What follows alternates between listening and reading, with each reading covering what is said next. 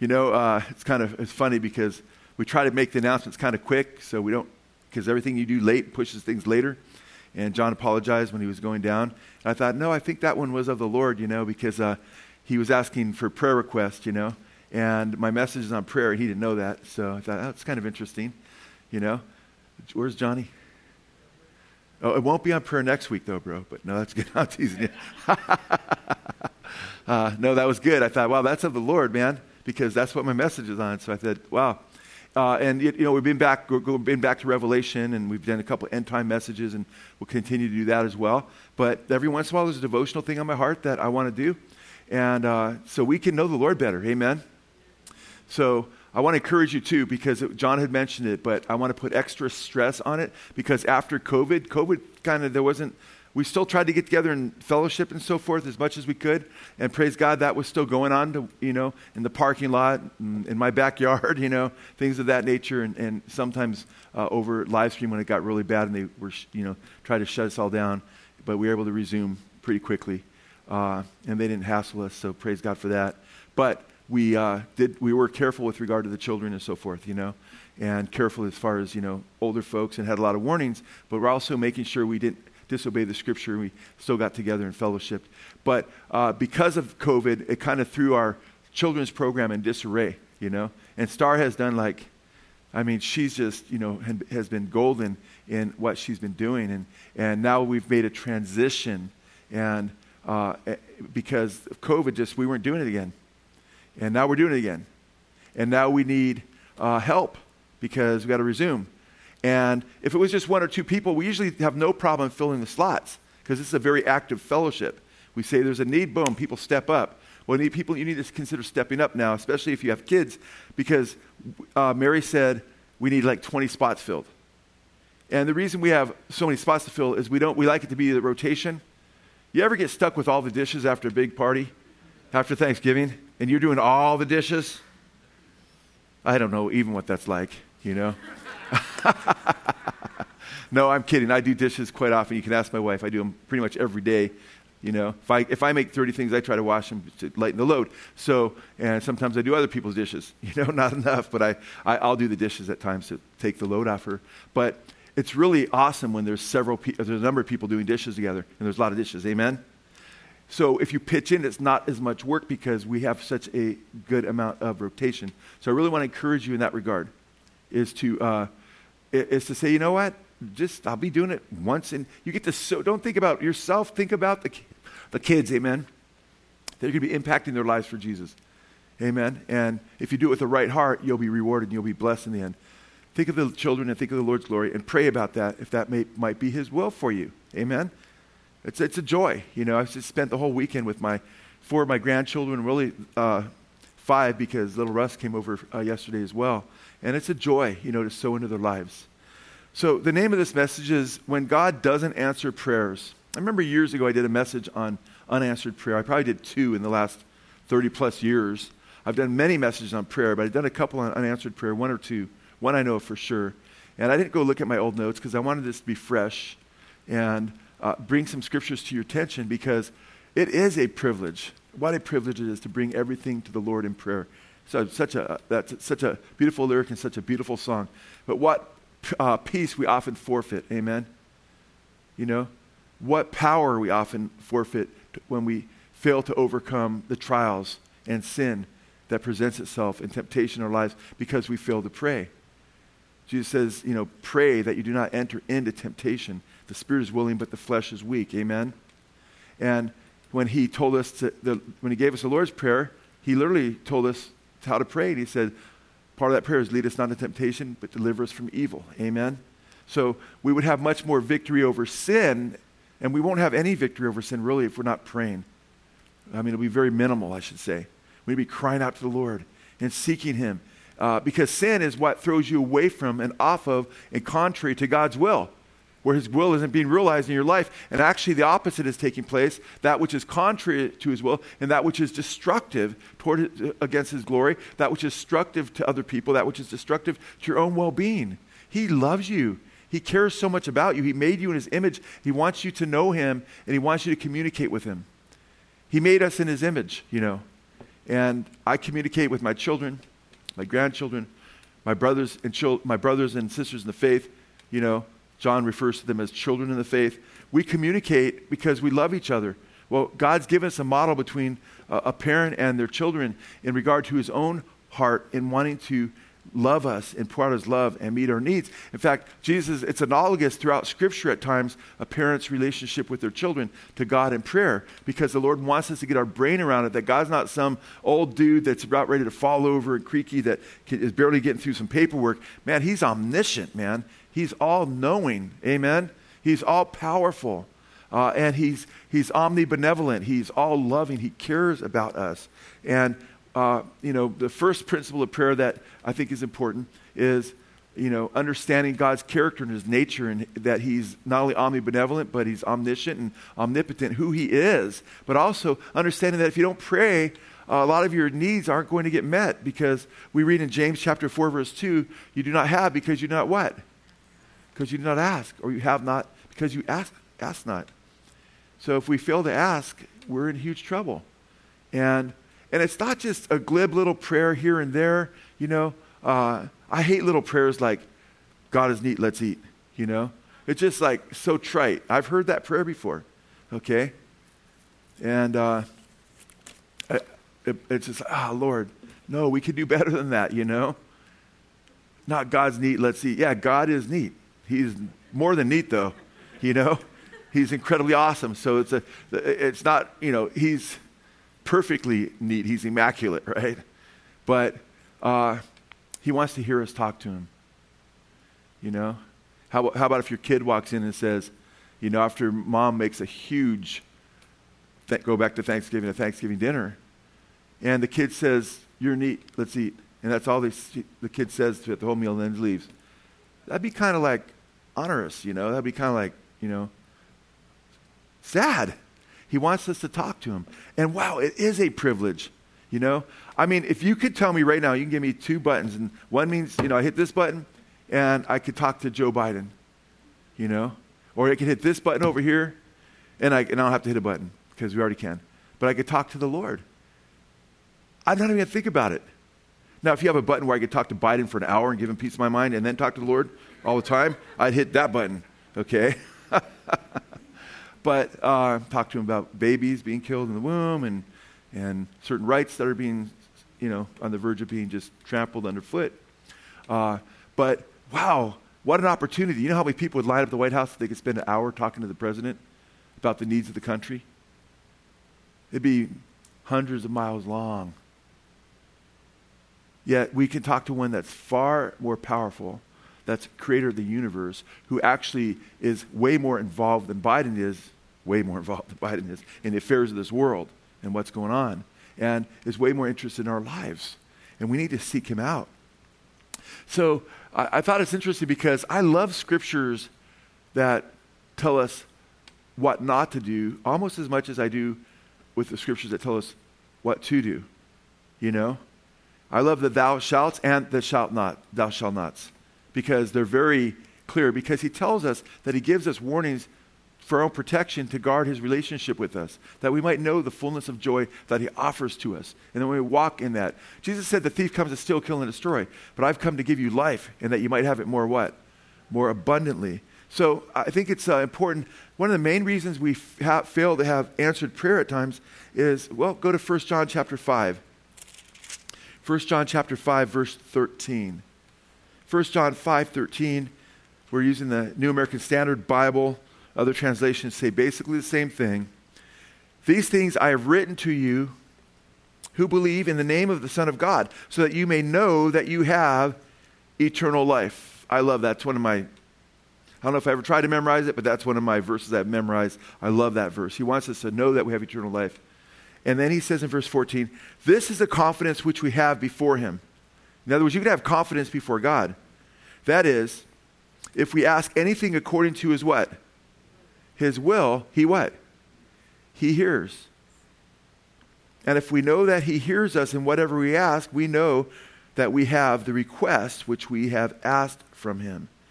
It's amazing to know that we could come to him confidently. The book of Hebrews says to enter boldly or confidently into the throne room of grace. uh, in time of need.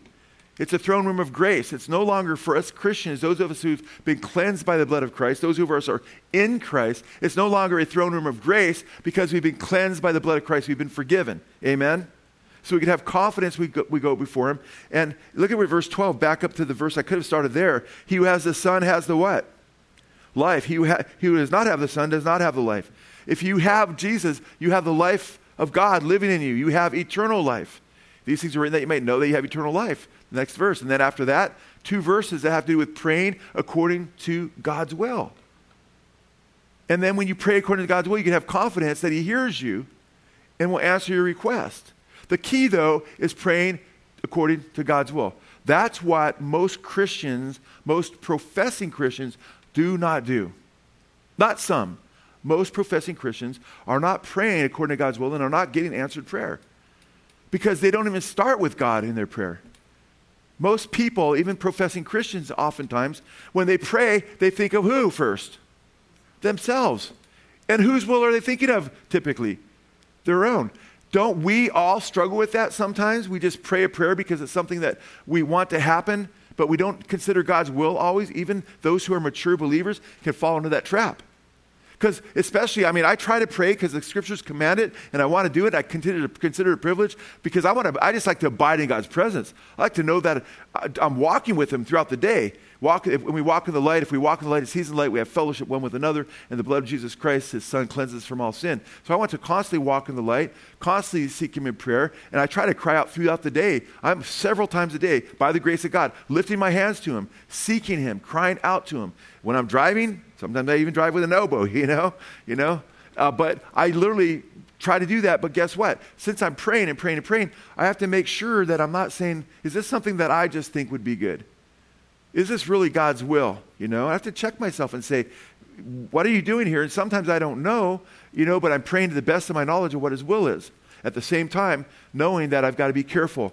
And sometimes we don't get answers because we're not in His will. Or, and I'm telling you right now, millions of people in churches today, as I talk, I'm telling you right now, aren't living for God's will. They go to church on a Sunday morning. Hopefully that's not you. And then throughout the rest of the week, they just do their own thing. They think they're just like putting in their time. It's like fire insurance or something. Oh, I got to pay my fire insurance to go to church on Sunday.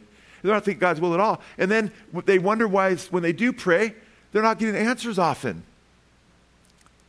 And it's because they're not seeking God's will. See, God is doing radical things in this world. He's radically engaged with this world. And He's about winning souls.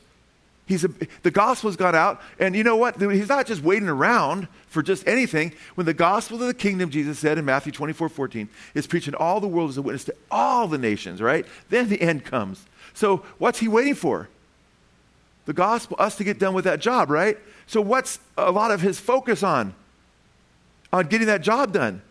So, you know, when you really radically, wonderfully see God's answer prayer is when you're involved in missions.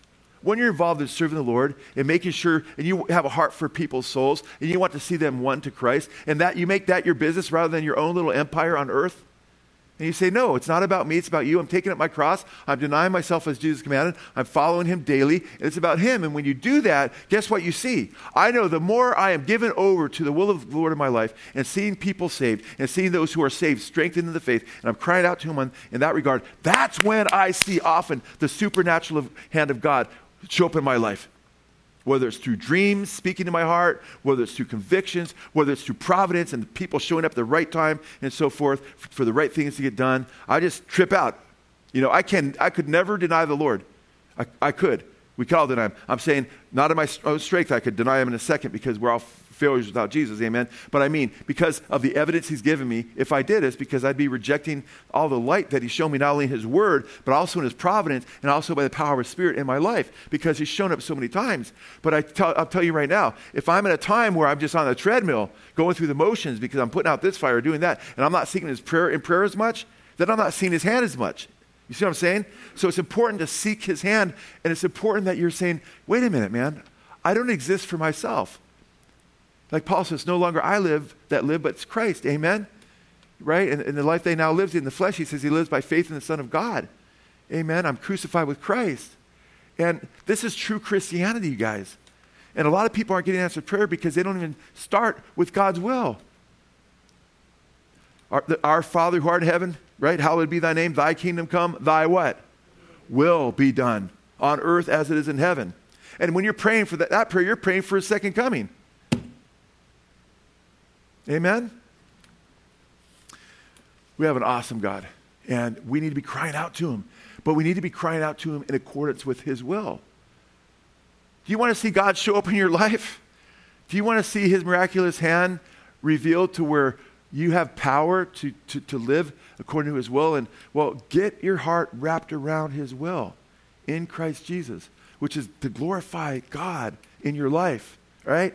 Whether it's through song, whether it's through giving him praise, whether it's through how you treat one another, whether it's through living a righteous life, all that's part of it. But also, that's how you make him known. Amen? And praise the Lord. Good to see you, Javen, and your buddy. Good to see both of you guys, man. I didn't even know that was you. I saw you guys laughing earlier together and chatting or whatever. I'm like, oh, that's Javen. Welcome. He's got a Washington home group. You guys just started recently, yeah. right? Praise God, man. Well, Lord, bless that. Amen. Praise God. Amazing brother. And you look like you're a good friend of his, man. Got a lot of joy over there with him. That's your new best friend. Amen. Second best friend, because I know Jesus is definitely his best friend. Yeah, so we got to be so careful, Javen. No, I'm just kidding, bro. Javen is a man after the Lord's heart, man. He blesses me so much, you know. Uh, and we have a great relationship in Jesus, man. He's good.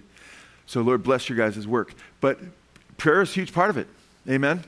It's a huge part of getting the work of the Lord done. In all of our live stream groups, man, you guys need to make sure you are devoted to prayer. The scriptures say to be devoted to prayer. What does it mean to be devoted to something? You know, it means to just be given over to it. So uh, we have to be in God's will. We can't treat God as some genie that we ask to pop out whenever we're in trouble or whenever we want something. Wow, see how effective Rich is or, power, or powerful God's prayer is? Rich is back right now. Did we just prayed for you, bro? John said you thought it, they thought you might have got a heart puncture, so glad you walked in here. You okay? Praise the Lord. Amen. All right. How's your son? Pray, thumbs up again. Praise the Lord. Amen. So prayer is effective. I'm sure Rich was out of the hospital another day, so that wasn't some kind of setup, you know. But praise the Lord, it's good to see you, bro. Uh, so we don't want to treat God as some kind of genie. And that's the way the world does it. There's the new spirituality, which is really new ageism, and really it's occultism. Years ago, when I was young, I'd go into the bookstores, and there would be all these occult books in the occult section. Then they changed it to the New Age section, but the same books. Same deal. Now it's called the New Spirituality. And you know, they have a, a, popular, probably the most popular video that ever came out. They just made a movie out of it last year. Uh, it's called The Secret, you know. And it's about how we are gods. And I don't have time to get into it everything because I was going to do a whole expose on it, but then I just decided it was becoming passe. I didn't. But, you know, it's, it's based on uh, channeling a bunch of spirits named Abraham, the original teachings that came to that, and it was a collective group of spirits. And the lady said her hands just started typing, and her husband had to drop her hands because they were moving automatically, you know, after she was doing these meditations and stuff. And, and she was hitting her husband in bed, and it was not her, it was these spirits. And then she came up with these teachings, which is just old lie, you are God, back to Genesis, you know, same old lies from the pit. And, uh, and then basically the secret, you know, and then she's being interviewed by Oprah Winfrey, and she's wanting to be on Oprah Winfrey's television show that not her, the other, or actually the lady that first came on that they weren't unveiling where it came from for most people. And she said, You know, I'm have, want to have you on my TV show, but I'm going to wait because the public's not ready for it yet. It's a con job, what's going on in a lot of television, movies, and so forth. They're just, you know. But the beginning of the video, it shows a, a genie come out of a bottle. That's how it starts. It's about commanding a genie. You know, the idea of prayer is basically commanding God. And that's not prayer, that's an abomination to the Lord. And that's worked its way into professed Christianity. In fact, much of it, the whole prosperity movement, the false health and wealth gospel that is so popular on Trinity Broadcasting Network. Uh, the most popular Christian television is based on the name and claim it crowds, their group where they say that we are gods. And they twist scriptures. Hey, look, God created the universe with his words. Therefore, we're to use words and we create our own reality, and we're little gods, and we're, since we're made in His image, and you know, there's one God. There can only be one uncreated creator of all things, amen? And you and I are not Him, amen? Now, it's important that we get this and understand it because these guys also treat God like a genie, many of them. In fact, I did a message, and I'm not going to go into the text and how they twist it and everything, but where they take a certain verse and they say, This means we're supposed to command God. We can actually command Him. Benny Hinn, you know, uh, Kenneth Copeland. And I, ref- I show how they've totally taken that scripture out of context. It's not saying command him in the Hebrew. In fact, r- we won't hardly find a translation that says that, uh, and it's not what it means. And they're twisting that, and it's basically witchcraft in the church. In fact, I've got a quote from Benny Hinn and from Kenneth Copeland, two of the leaders of that movement, where they admit or they say that, yeah, a lot of what we do is also in witchcraft. Ah, but but they're, they're, they're, they're, taking, they're twisting it. No, you're doing what they're doing. What you're doing is not in the scripture. And we have to be careful because that means millions of professing Christians are commanding God and trying to get Him to do their will, and then they get frustrated. But most of you aren't caught up, thank God, into that heresy. But you can still subtly not recognize that you need to make sure you're kneeled to the Lord, man. Face to the ground. Lord, to glory be to you, hands to Him. Your will be done in my life, amen. There's no better place you could possibly be in your life than in the center of God's will. Amen? That's where the safety is. That's where the, the salvation is. That's where the peace is. That's where the security is. That's where the joy is, in the middle of His will. Amen? You want to make sure that's where you are. Okay? It's, it's critical that we get this, that we understand this. Another reason we don't have answered prayer is because we're not abiding in Him. We're not, we're not abiding in his presence. You know? Like I kind of like the idea again of just going to church as a pit stop. And we don't, we fail to recognize the church is not the building. The church is those who organically tied to Christ, spiritually united to him through faith. Amen. Who are in the sphere of his spirit, sharing the same spirit with other believers. Amen. And under the leadership of the headship of Christ and following his will. And we need to abide in Christ. We need to make sure that we're spending time with him. In fact, go to John chapter 15. The Gospel of John, chapter 15.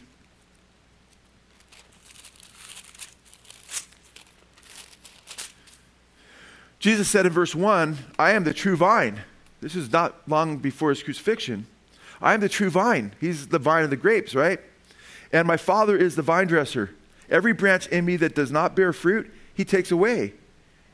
And every branch that bears fruit, he prunes it so that it may bear more fruit. So if you're not bearing fruit, you're not living for the Lord, you're not seeking Him, there's not fruit in your life, you don't have the fruit of the Spirit, the love, the peace, the joy, because you're not seeking Him. If you seek Him and you're abiding Him, you will bear fruit. Okay, that's just an inevitable, inevitable consequence of seeking Him. He'll take you away if you're not bearing fruit. And verse 6 tells you what He'll do with you. It's pretty sad. But if you abide in Him, you'll bear much fruit. I love that. Verse 3 You're already clean because the word which I've spoken to you. He's saying this to believers who have been cleansed through his word. Verse 4 Abide in me. The Greek word meno in me, M E N O in the Greek. It's written in the New Testament, it's written in Greek. Meno means to stay, to remain, to continue, to abide. Continue, abide in me, and I in you. And the, uh, as he says, as the branch cannot bear fruit of itself unless it abides in the vine. So it can, uh, so neither can you unless you abide in me. I am the vine, you are the branches.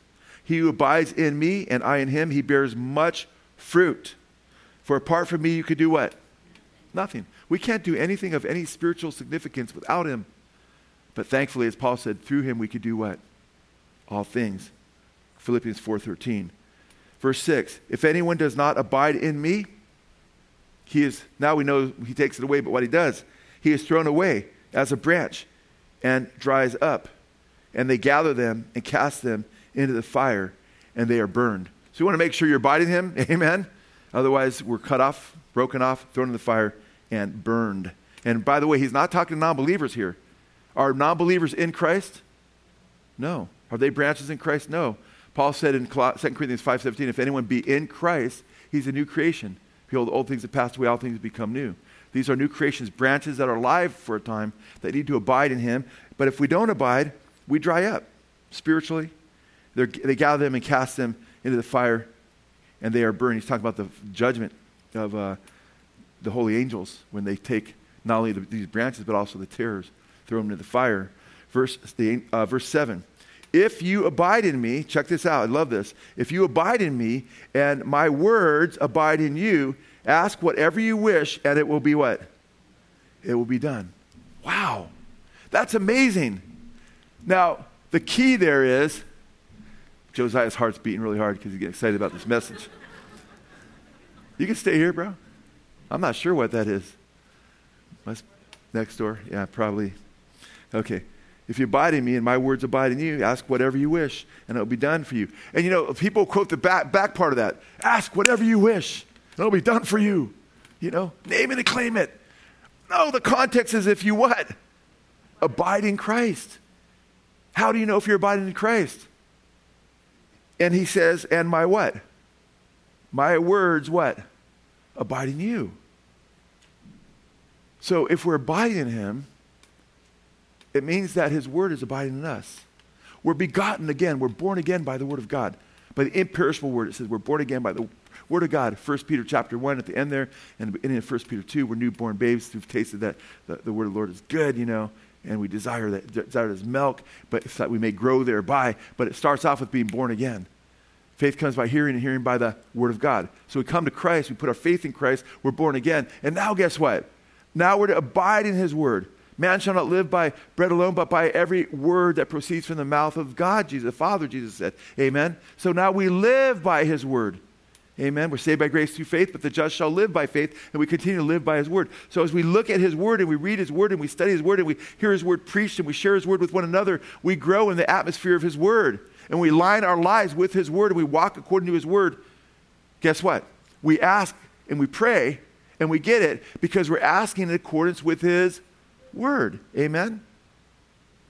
Prayer is, is not, go, you know, going against God's will. Prayer is, prayer is turning to God, seeking him, and turning around and doing his will with his power as he leads us, as we follow him, as he's the shepherd before us, beside of us, behind us. But we have to have his word abiding in us. And that means that we're not that means that we're praying in accordance with what he says.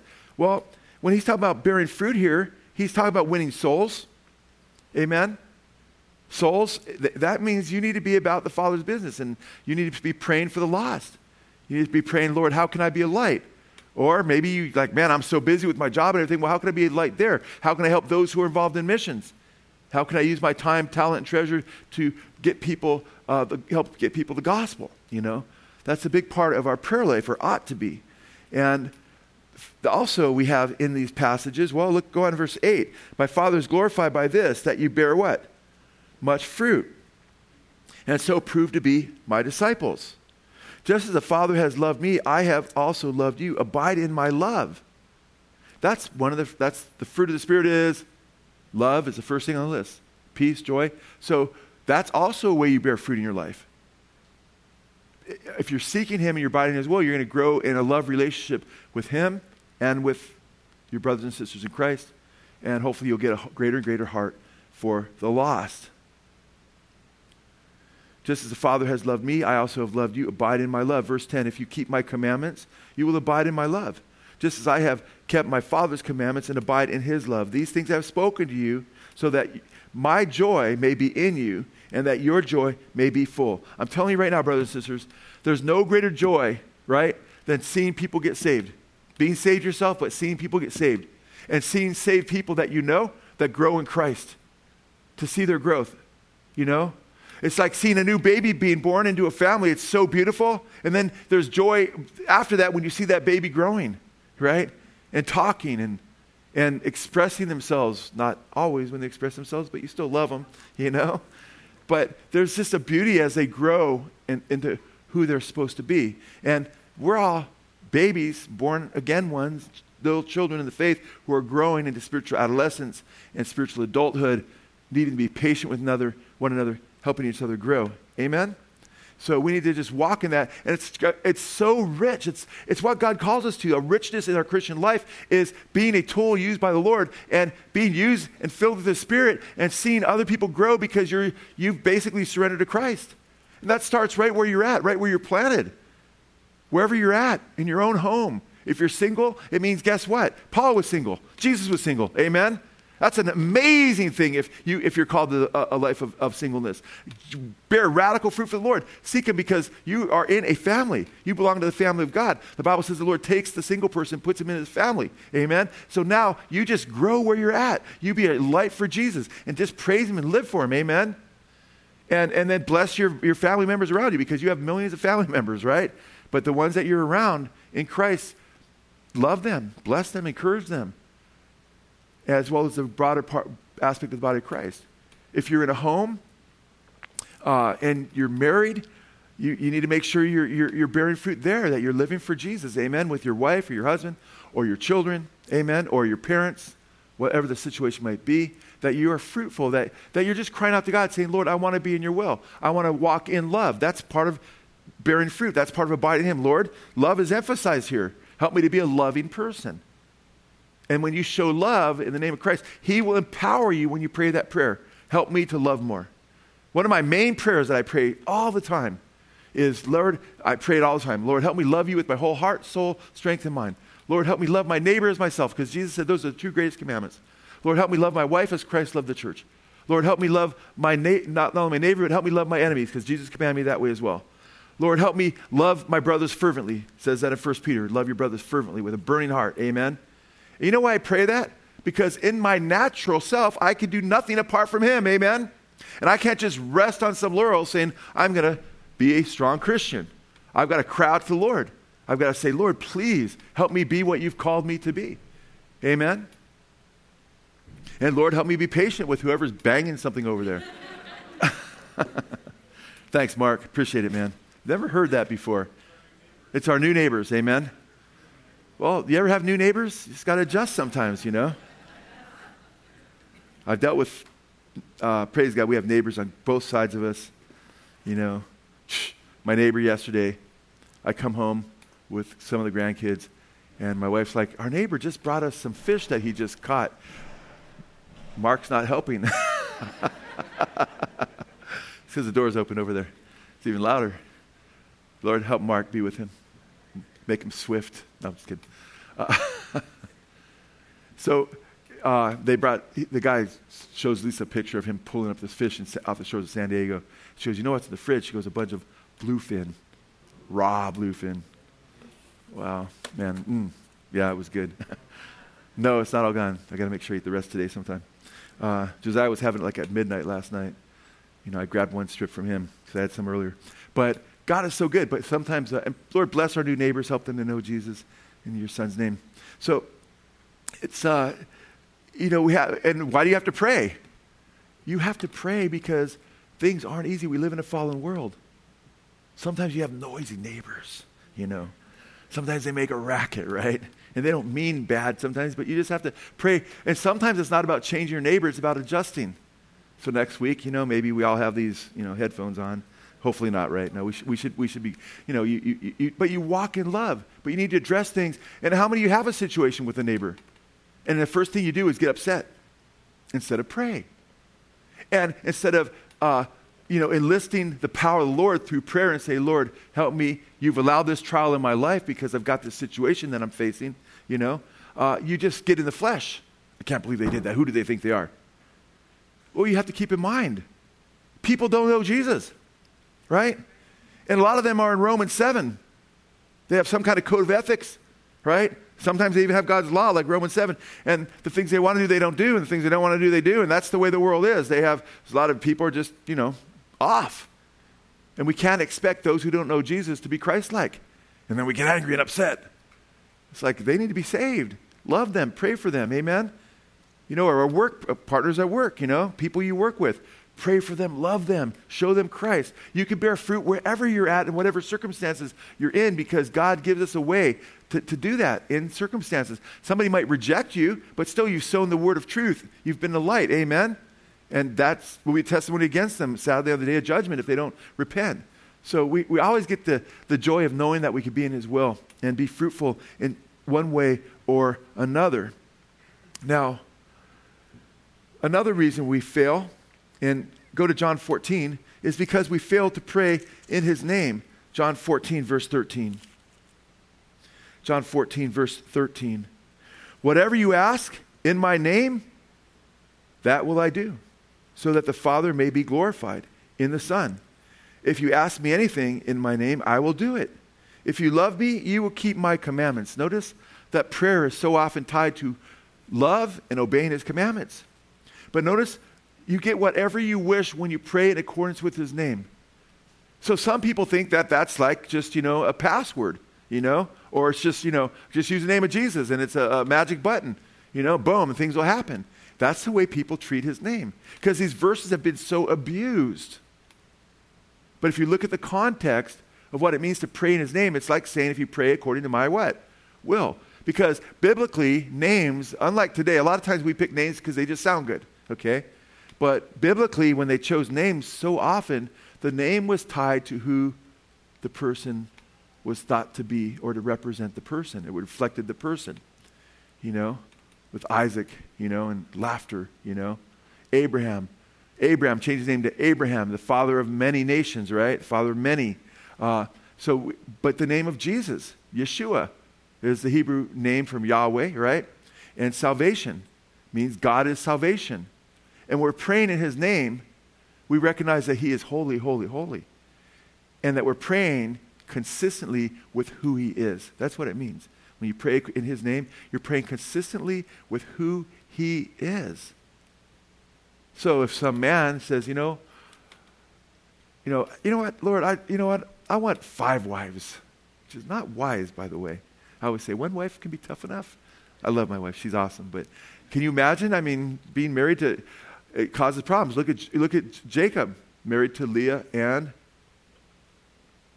you know the other one's name, right? Rachel, right? And he actually wanted Rachel, but he ends up marrying Leah. But then at, in the end, he ends up getting buried next to Leah. And Rachel was an idolater, and God had different plans and so forth. You know, uh, it's just amazing because people think that this is God's, or this is what I want, that's what I, and they just use the name of Jesus.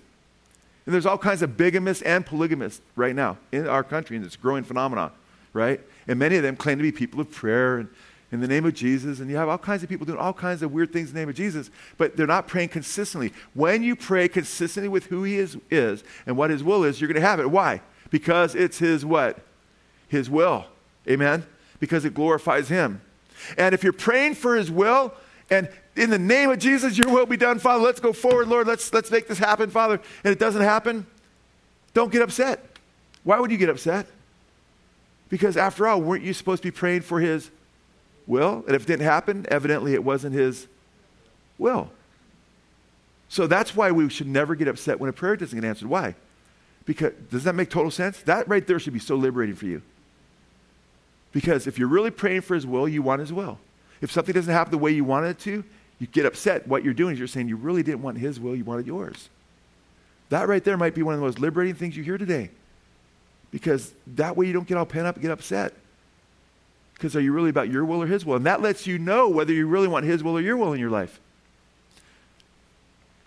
Now, sometimes you're like, this has to be God's will. Well, it says it's his will that all would be saved.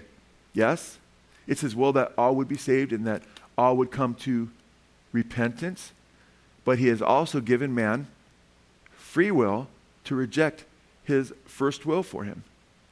Man can't reject his consequent will. His antecedent will is that he wills that all will be saved. But in his sovereignty, he has a, a his, he has a consequent will to his antecedent will. His consequent will is if you reject his will to be saved and you refuse to repent, well, then it's not his first will for you, but then he has to allow and he will allow because he's God. And uh, you're going to be judged. You know, he came in the world. God so loved the world, they gave his only begotten son, that his only begotten son, that whoever believes in him should not perish but have what? Everlasting life.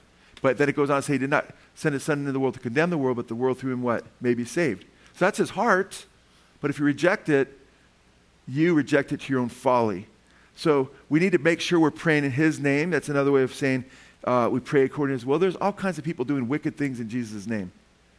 The Roman Catholics with the Crusades, you know, the Inquisitions, you know, the Catholic Inquisition, many, many Christians were killed during those times. There's the KKK, they'll have crosses and they'll, they'll you know, burn crosses. What a wicked thing to do, you know. and they're racist and, and they'll pray in the name of Jesus, they don't know anything about Jesus. And they're in huge judgment. So you have all kinds of cultic type groups that use the name of Jesus for their own will. You want to make sure you pray in, in accordance with his will. Another thing we don't do, we fail. So, kind of, it's not what not to do, but I'm always giving you the reverse, what we need to do. So, it's really what we need to do. Okay? This is the pitfall. This is the, this is the big old chasm. This is the big old hole in the, in the ground that you're going to run your car into. And this is how you get around it so you can stay on the straight and narrow and have success and, and make progress in your journey with the Lord. Uh, we need to pray or ask in faith. We'd ask in faith. Hebrews 11, 6. And you don't have to go there. If you're going to go somewhere, go to James 1. But I'll read Hebrews 11, 6. But go to James 1, 5. Hebrews 11, 6 says this. And without faith, it's what? Impossible to please him. You need to walk in faith. You need to pray in faith. Without faith, it's impossible to please him. For he who comes to him, he who comes to God, must believe that he is, he must believe that he exists, obviously, and that he is a rewarder of those who seek him. You could translate that as in, in, uh, King James says, who diligently seek him. When you seek me with all your heart, right? I'll reveal myself to you, he tells Jeremiah.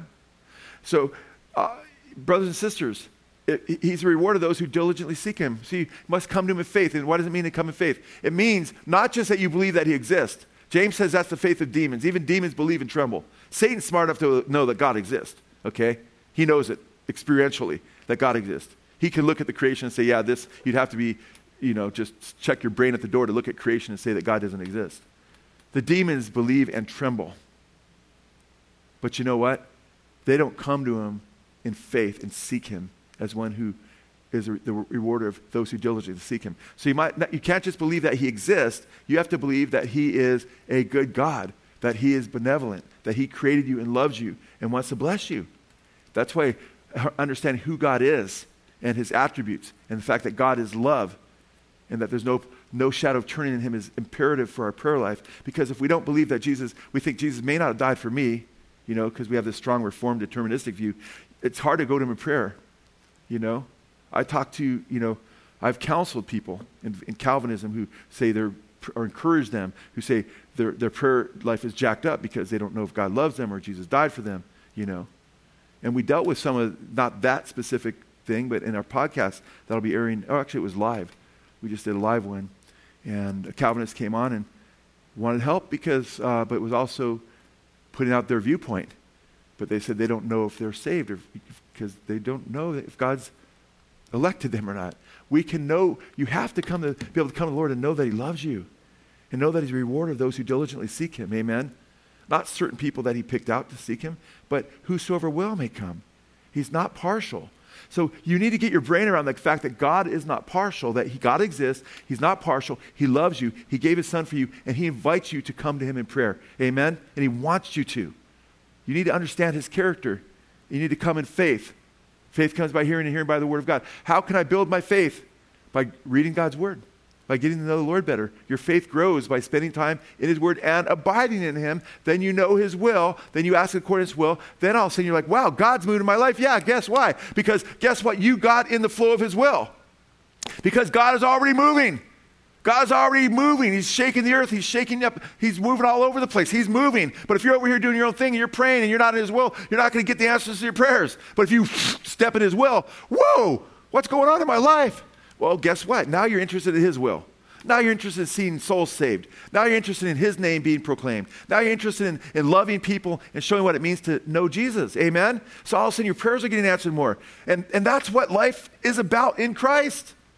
Are you with me today?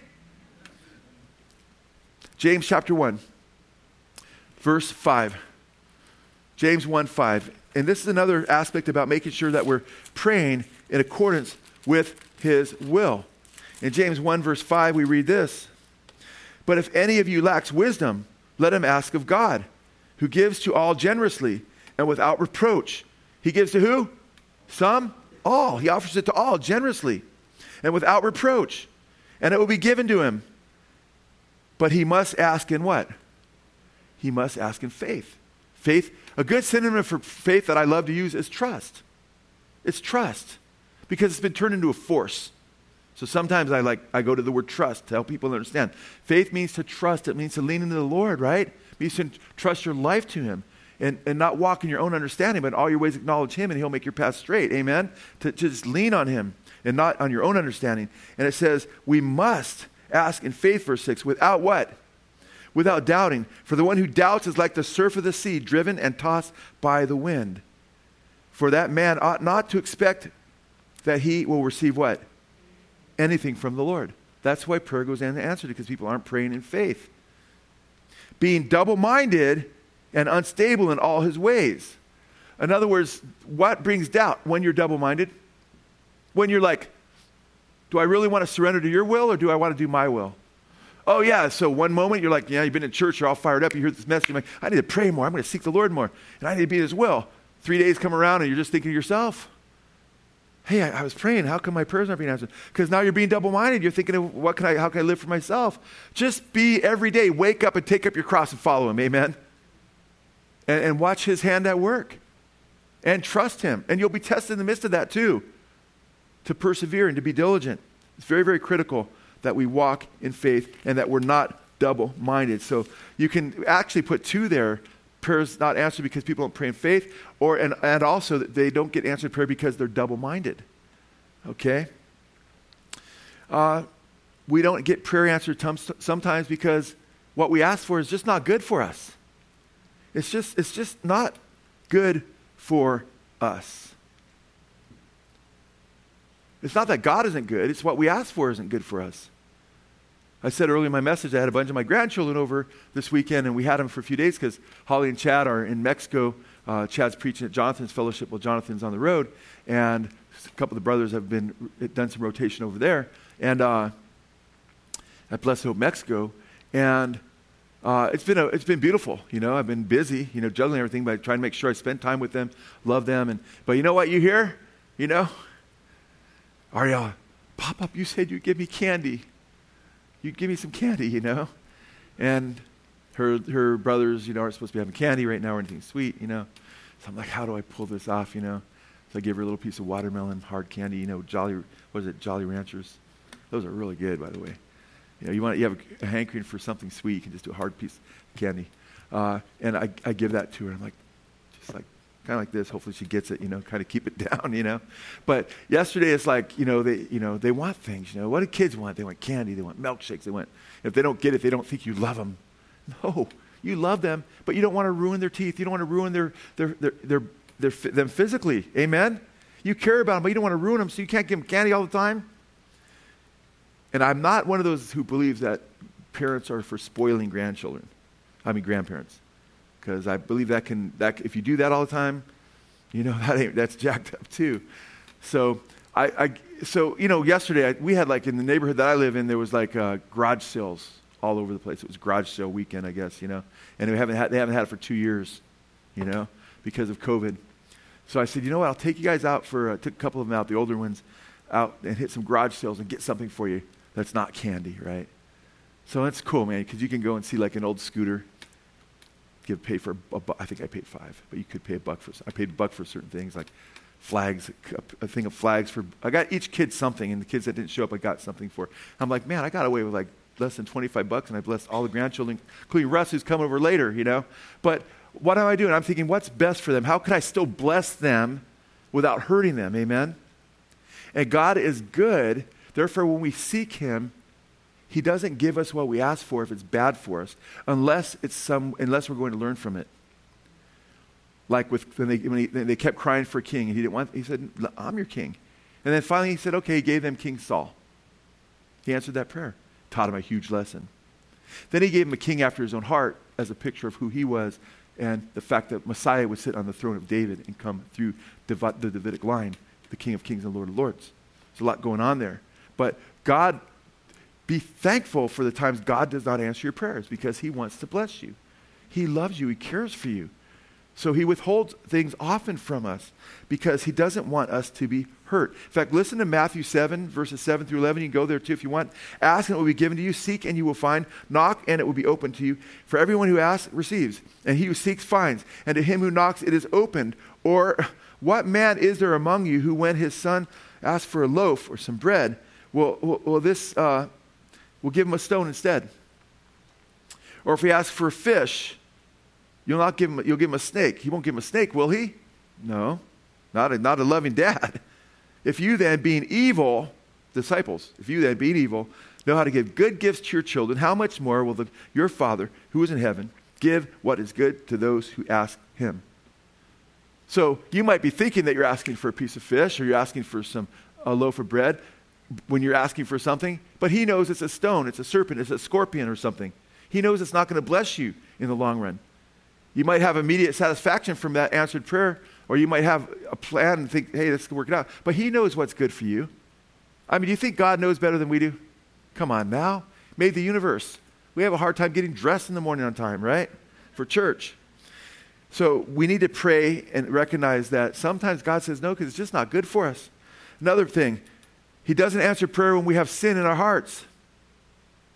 When we have sin in our hearts. Psalm 66:18 says, "If I regard wickedness in my heart, the Lord will not hear." So if I'm regarding wickedness in my heart, the Lord will not hear. That's heavy, guys, because there's many, many professing Christians who are living a life of sin. and then they say a prayer, then they get frustrated with God. Why is He not answering my prayer? And they're not repenting of sin. They're not turning from sin. That word regard, it could be trans, you know what?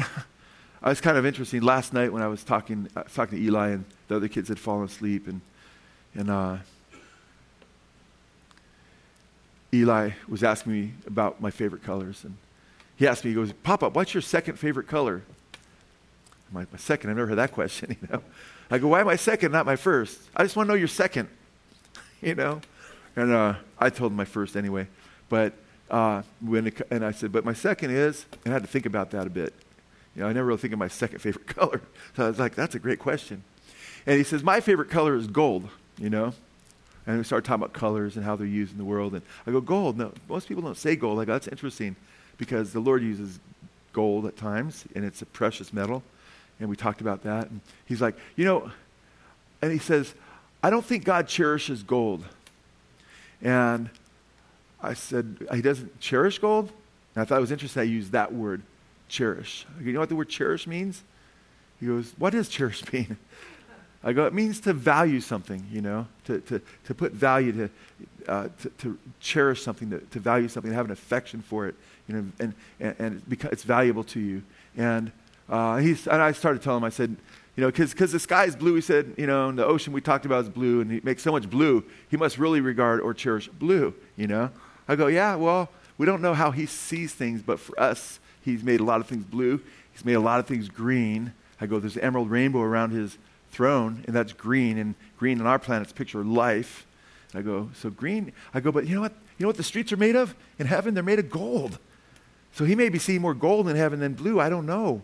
You know, but a great talk. But I, I thought it was interesting that he used the word cherish because I just thought it was fascinating because as I'm pre- I prepared for the study, Listen to how the NIV translates the same verse instead of regard. And the ESV, the NIV says, If I had cherished iniquity in my heart, the Lord would not have listened. Okay?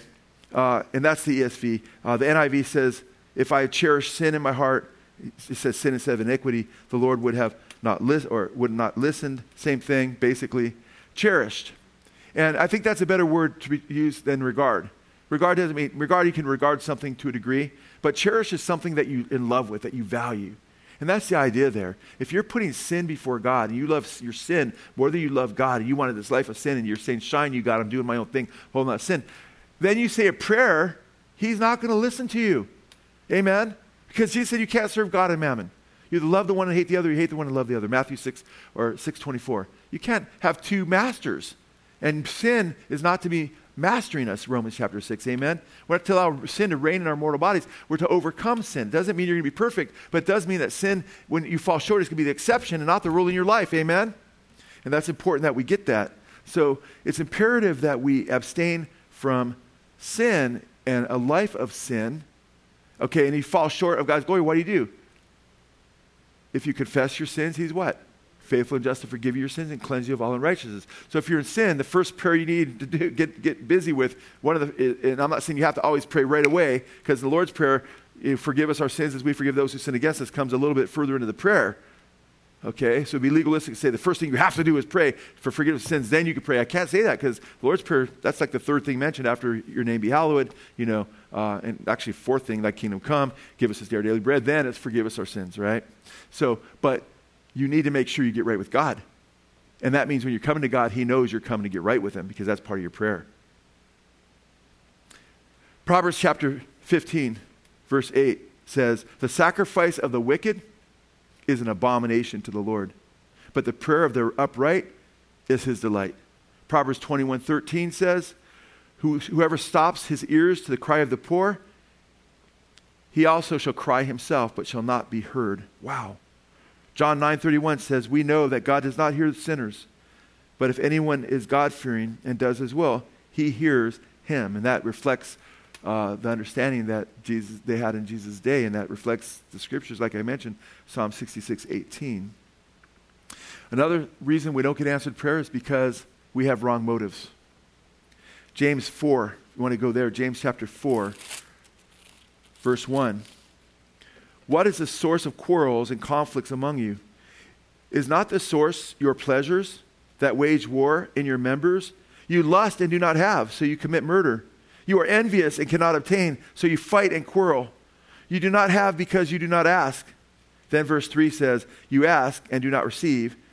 Ooh, here it is, man. It's saying another reason prayer is not answered. You ask and do not receive because you what? You ask with wrong motives, so that you may spend it on your pleasures. You adulteresses, know you not that friendship with the world is hostility toward God? Therefore, whoever wishes to be a friend of the world makes himself an enemy of God. So if my motives are to please myself and live for myself, and I just use God as my sidekick that, you know, makes me feel better about myself and doing my own thing, and I'm just living for my pleasures, you know, then I'm in rebellion to God and my prayers are not being heard, they're not being answered. In fact, they're not only not being answered, I'm in trouble with God because I'm a spiritual adulteress because I'm supposed to be the bride of Christ and I'm living for the world and loving the world more than Him. Don't love the world more than Jesus, man.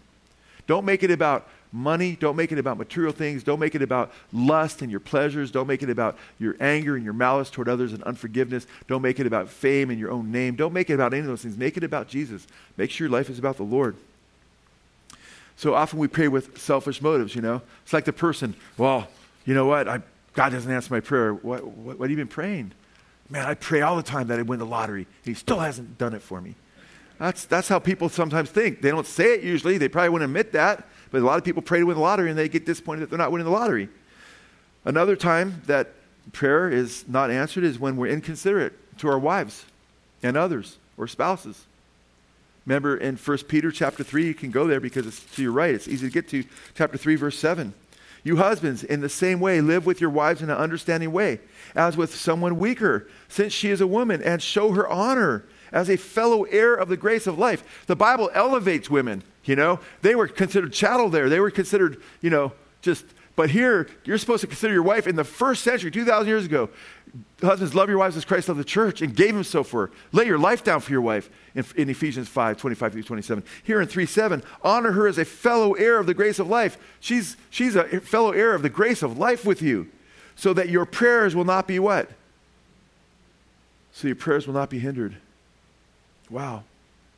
Look at verse 9. Not returning evil for evil or insult for insult. Say your wife's being mean spirited.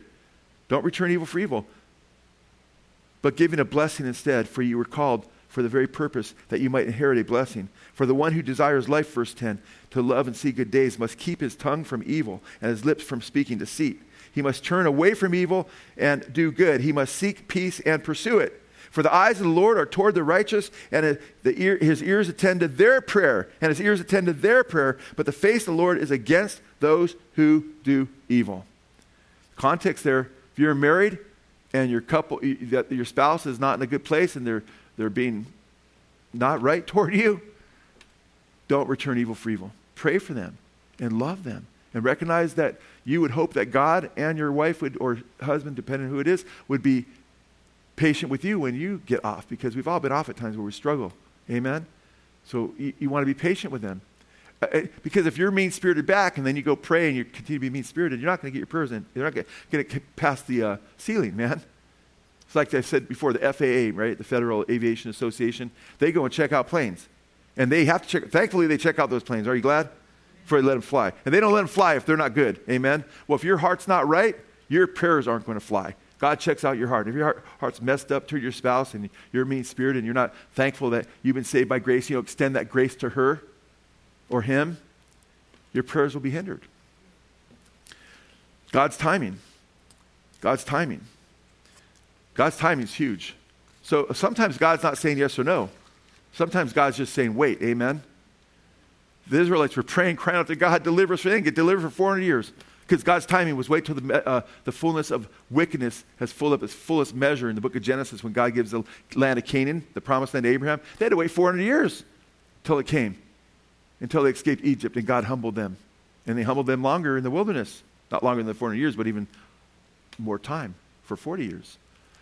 Jeremiah, they're in Babylon because they're rebelling against God and they're there 70 years. And it's time's finally up. Daniel understood the Lord's timing. So you have to be mature and recognize God as timing. Simeon and Anna were waiting for the consolation of the Messiah, consolation of Israel to come. And Anna got to hold baby Jesus.